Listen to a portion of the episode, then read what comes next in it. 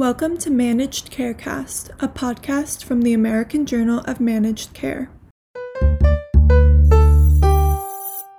My name is Gianna Melillo, Associate Editor of the American Journal of Managed Care. The recently released Intergovernmental Panel on Climate Change's sixth assessment report drove home many of the concerns regarding the detrimental impacts of climate change that many have been warning about for years. But along with renewed calls for governmental action come doubts that the United States and other healthcare systems are equipped to handle such an influx of increasing medical issues wrought by climate change. Health systems and personnel have already been tested with the monumental crisis of COVID 19, and with higher rates of diseases expected from increased exposure to pollution, to more emergency responses warranted by frequent natural disasters, health professionals around the world are calling for immediate action to curb current and future ramifications. On this episode of Managed Carecast, we speak with Dr. Lalitha Surapaneni, an assistant professor of medicine at the University of Minnesota. Surapaneni discusses her work in mobilizing calls for climate action, the threat of worsened health outcomes due to climate change, and steps health systems can take to better prepare for these challenges. Welcome to Managed Carecast, Dr. Surapaneni. To begin, could you introduce yourself and describe your work? Hi, my name is Lalitha Surapaneni. I'm an assistant professor in general internal medicine at the University of Minnesota Medical School, and I'm a practicing physician at M Health Fairview uh, in the Twin Cities in Minnesota. I'm also a member of Health Professionals for a Healthy Climate, which is a um, Minnesota climate and health advocacy organization. I'm also on the board um, of um, National um, Physicians for Social Responsibility. Great. And to get started, the Intergovernmental Panel on Climate Change recently released its report concluding humans have altered the environment at an unprecedented pace resulting in the catastrophic weather events we've seen around the globe this summer. And as you mentioned, you've been working in this field for years, raising these same alarms among the medical community. So, how did you interpret the IPCC's findings? Yeah, in a way, you know, it's not at all surprising. I mean, um, we've um, heard these warnings from the IPCC with the special report 1.5 degrees centigrade that came out in 2018. But um, unfortunately, we're at a point in the climate crisis where we don't need the IPCC report anymore. You know, just open the window or go outside, right? Uh, so, as you've mentioned, for example, in Minnesota, we've had um, the worst air quality on record this year, uh, July 2021, uh, from the, all the wildfire smoke uh, from Canada and the Pacific Northwest. We've seen extreme heat and extreme drought. So, um, in a way, uh, the IPCC findings are not um, very surprising. Um, however, on the other hand, I think the you know the findings are stronger, the science is stronger, and um, the uh, language with which um, IPCC is stating this as well is a lot more uh, definite. So, for example, if you uh, skim through like the um, report you'll see words like unequivocal and unprecedented. And these are these are not um, words that scientists use lightly. So it definitely is a moment um, you know um, an alarm bell um, and we need to use this as a call to immediate action one of the biggest takeaways for me was the acknowledgement of the traditional knowledge of the world's indigenous peoples. Um, their knowledge can be a vital tool in the fight to mitigate the growing climate crisis. Um, so it was very encouraging um, to see that um, you know we're approaching this uh, solutions towards uh, our climate crisis not just you know let's reduce our emissions whether it's co2 or methane but rather taking that bigger lens of planetary health um, and approaching this issue holistically Alongside climate change come a host of additional health problems that will likely affect many people for years to come. Can you go over some of these? Yeah. So you're absolutely right that, you know, climate change is a public health crisis back in even back in 2009, the Lancet Commission on Health and Climate Change uh, said that um, climate change is the number one public health crisis of the 21st century. What those specific health impacts are are um, they're very geographically uh, different based on where uh, you are and what the baseline climate is for that um, particular area. So, for example, you know, here in Minnesota, we um, have one of the fastest warming winters in the country.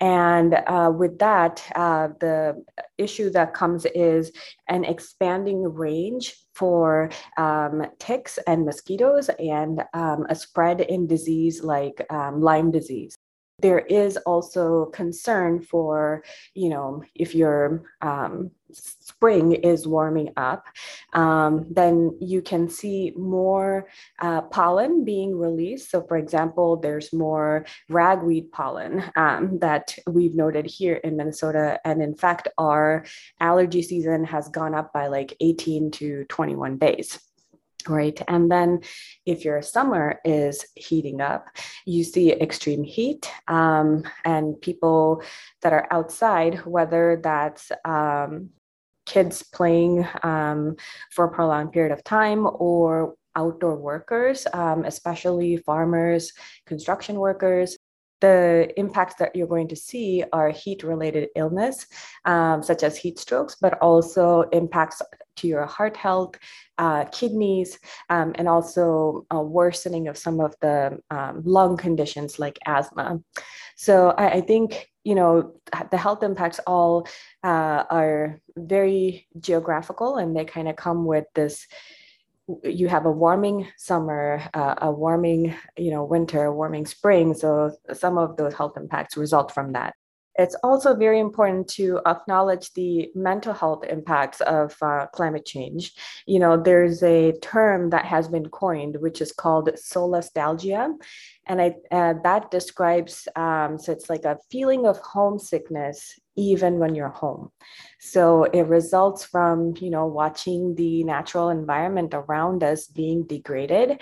Um, it's been described as a feeling of, you know, grief and helplessness. So there are real uh, mental health impacts from climate change as well.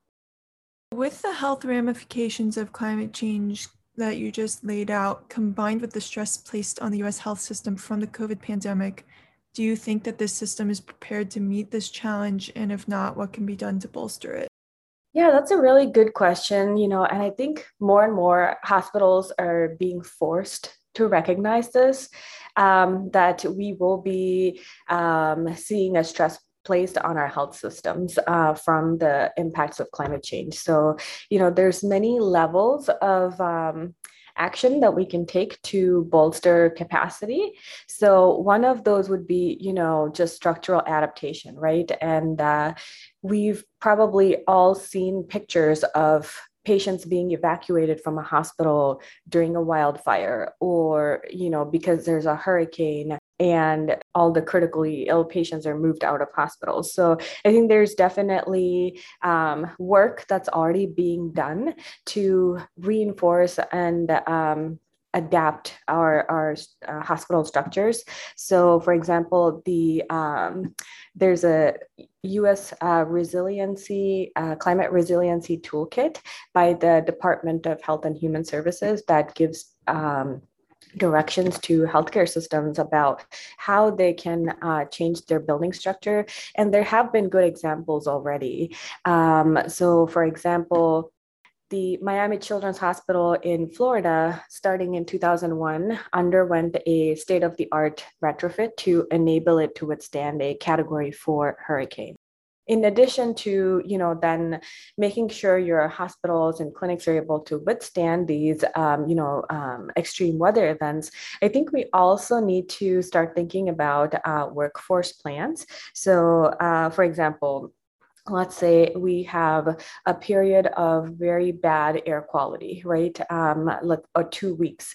And how are we going to prepare for um, a rise in people, you know, coming into either your urgent care, calling your primary care offices, or coming into the emergency room with um, an asthma exacerbation or any number of other health conditions that air quality can worsen right? And then, especially thinking uh, about rural areas and how we already have uh, health disparities and limited capacity, how um, is this going to put a strain on, um, you know, ambulances um, and and workforce in that way?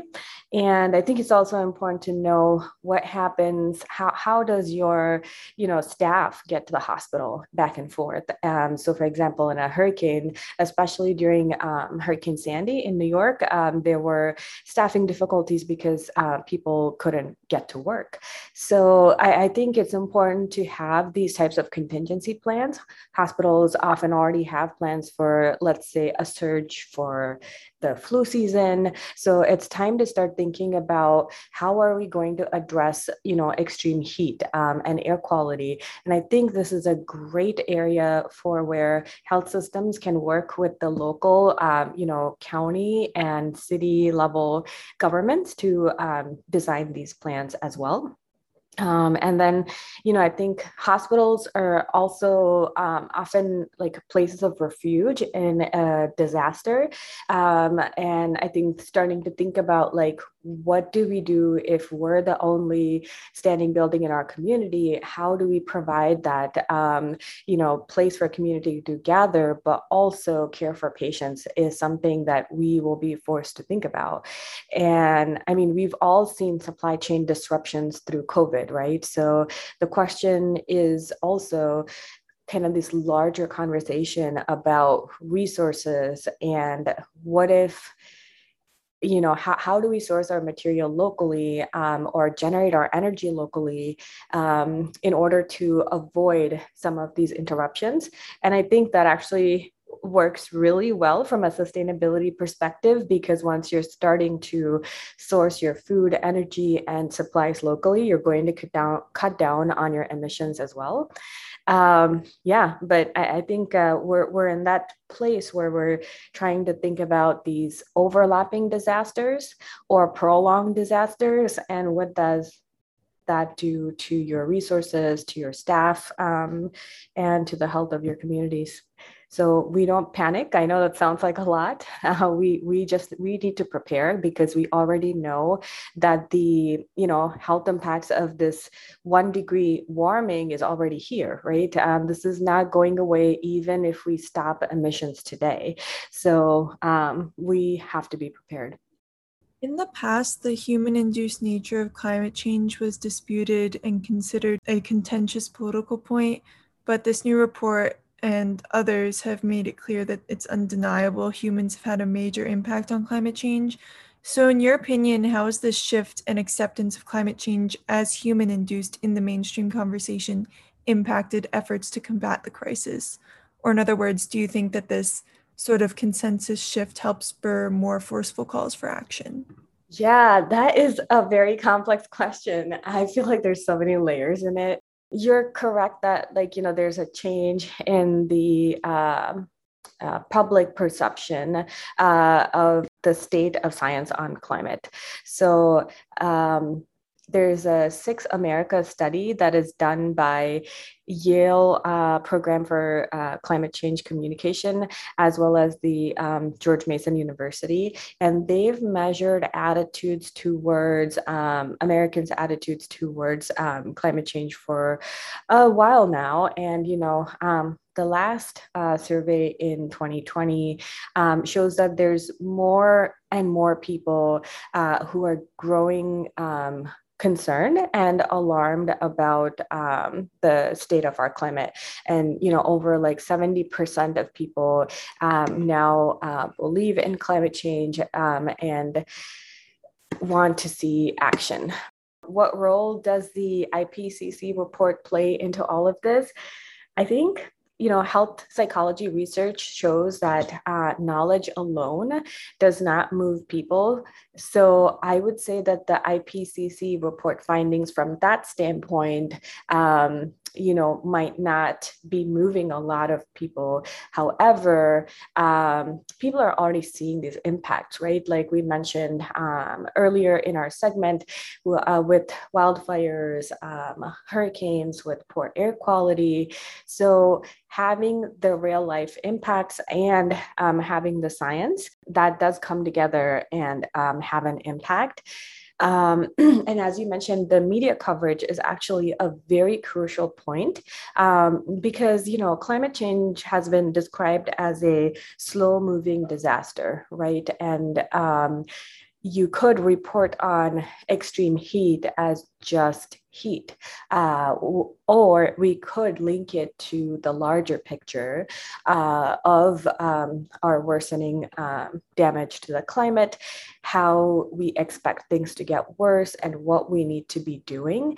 Um, so I think having that connection to the underlying science um, is a very important and critical piece that we're now seeing more and more um, being done in the in media coverage and even you know weather reporters are beginning to make those connections. And um, it's it's good that we're hearing this from multiple different professions as well. I think what i would maybe be cautious about is also the way we report on these issues. And you know for example yes, uh, the IPCC report and then now the upcoming, you know, uh, UN uh, conference, there is a possibility that like we go too deep into doom and gloom. So, um, for example, if we only talk about climate you know once every six years or so whenever the report comes out and then talk about how it's going to be awful and it's all you know fire and floods that is not going to be helpful to spur anyone into action and you know instinctively people don't want to look at news like that and i've done that too. It's um it's just too overwhelming. And the other thing on the other end of the spectrum i would say what we need to be kind of wary about uh, for these kind of like uh, calls for change would be uh, the concern of greenwashing right? So um, if you hear um, a company or any any kind of like major entity uh, that is making a claim of like yes we're going to go you know 100% renewable. I think we should not be complacent um, that oh good everyone's you know doing the right thing and taking care of um, uh, what needs to be done.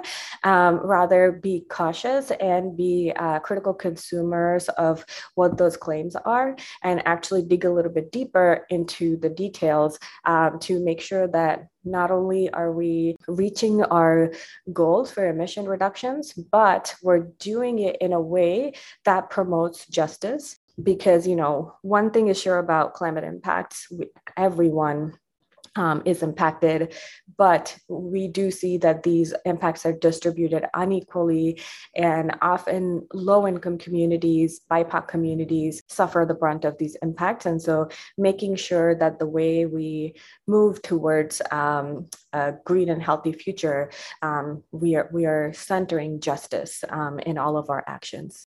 So, moving into your work specifically, your group that you're a part of, the Climate Health Action Program at the University of Minnesota, strives to empower its colleagues and system to commit to meaningfully action that protects the health of its patients and delivers healthcare sustainably.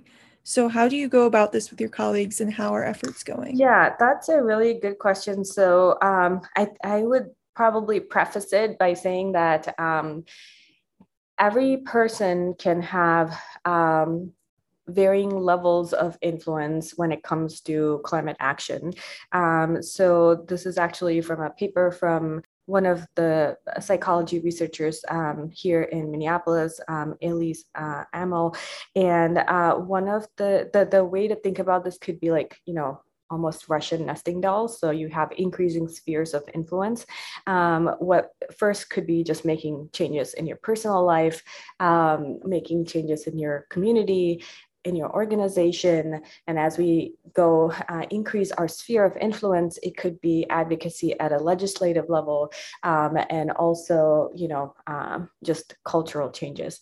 So um, i would say the climate health action program at the university we are a fledgling group uh, of uh, health professionals who are very concerned about the impact that we as a health system have on uh, climate um, as well as you know how do we um, care for our patients who are already seeing the impacts of um, climate change? So we operate at that personal, uh, community, and um, organizational level, I would say this always starts with educating ourselves um, and also working with hospital leadership on uh, sustainability measures um, looking into you know how can we reduce our carbon footprint basically. And there's um, you know most recently i think we've um, after the you know year of um, racial justice reckoning that we've had um, we are also making sure that we uh, center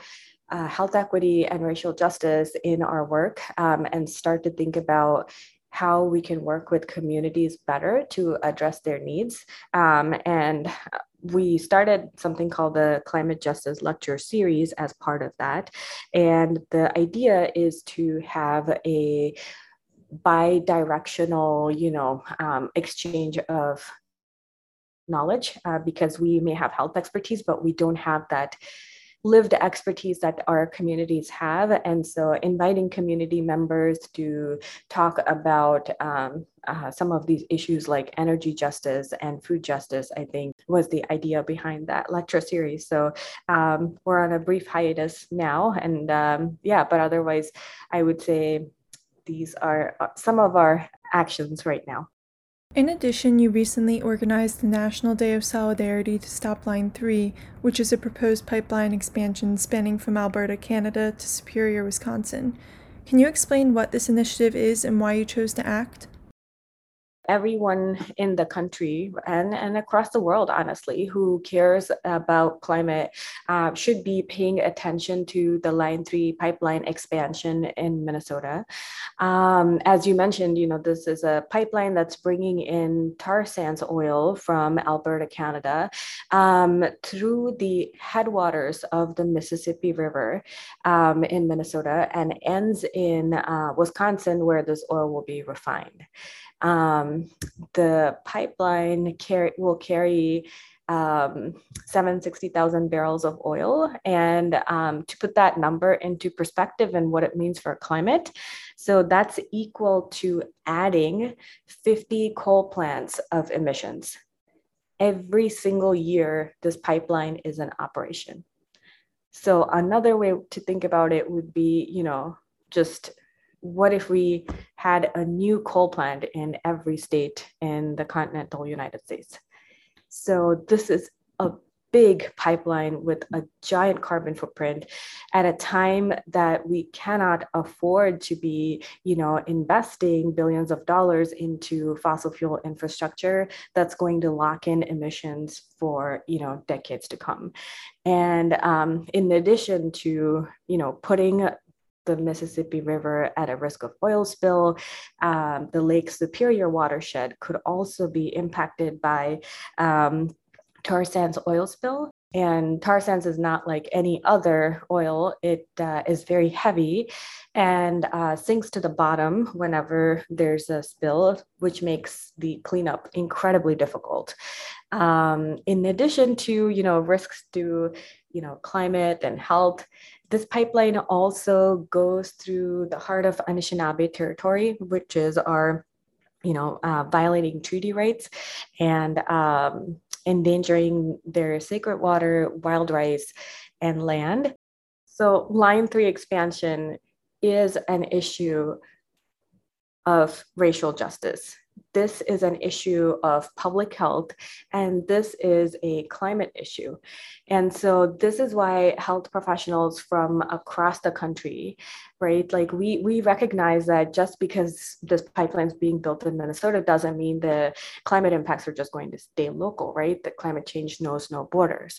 So um, health professionals across the country stood in solidarity with us and with Indigenous water protectors um, to call on President Biden and the U.S. Army Corps to revoke the clean water permits uh, for this pipeline and put an immediate halt to construction. As a physician, you know, I see this pure and simple. Climate change is a public health issue.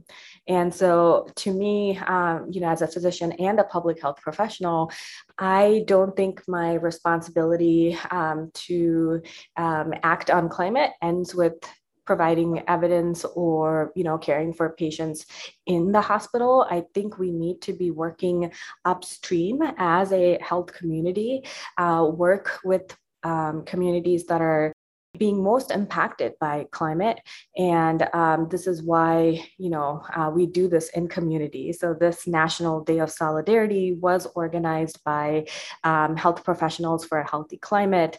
Um, and um, also in my role um, as, as, a, as a member of that organization and reaching out to several chapters across the country um, from the Medical Society Consortium on climate change and health, as well as physicians for social responsibility.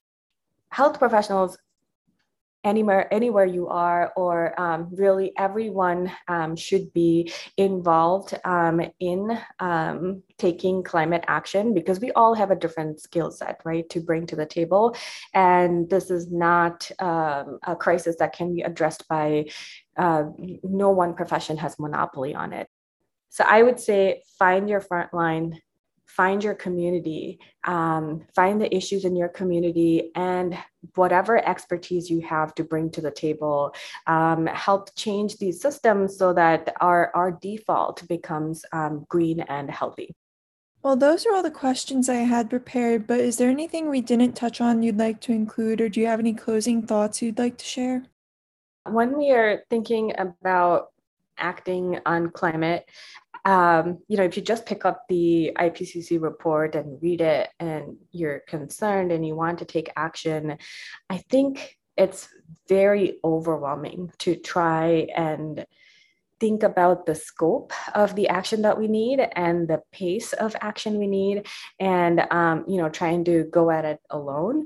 So if anyone um, is you know concerned enough to take action and you're contemplating but um, it just feels too overwhelming and make, is making you kind of shut off. So i would say that you know um, i personally have gone through uh, those phases and um, we really are at a time when we have to work uh, with others in our communities to make this collective impact you know? So this um, national day of solidarity was actually a really good um, example of that because um, health professionals um, for healthy climate we have been uh, working with Indigenous leaders um, uh, in this movement for several years. Um, but then, you know, um, having the support from colleagues across the country just makes our voices louder. So I would highly recommend that anyone who's thinking about getting involved, um, there are so many different roles that all of us play in this movement. And so, um, you know, give it a chance talk to your local chapter whether that's uh, physicians for social responsibility or um, um, any other you know clinicians for climate action or other local climate health um, organizations um, talk to them and see where you can find your place in the climate movement because we need everyone to make this change Great. Well, thank you again so much for taking time yeah, to speak with us today. Of course. To learn more about this issue, visit ajmc.com or see the show notes. To get in touch with us, email info at ajmc.com or follow us on Twitter at ajmc underscore journal. If you like the podcast, don't forget to subscribe and rate us.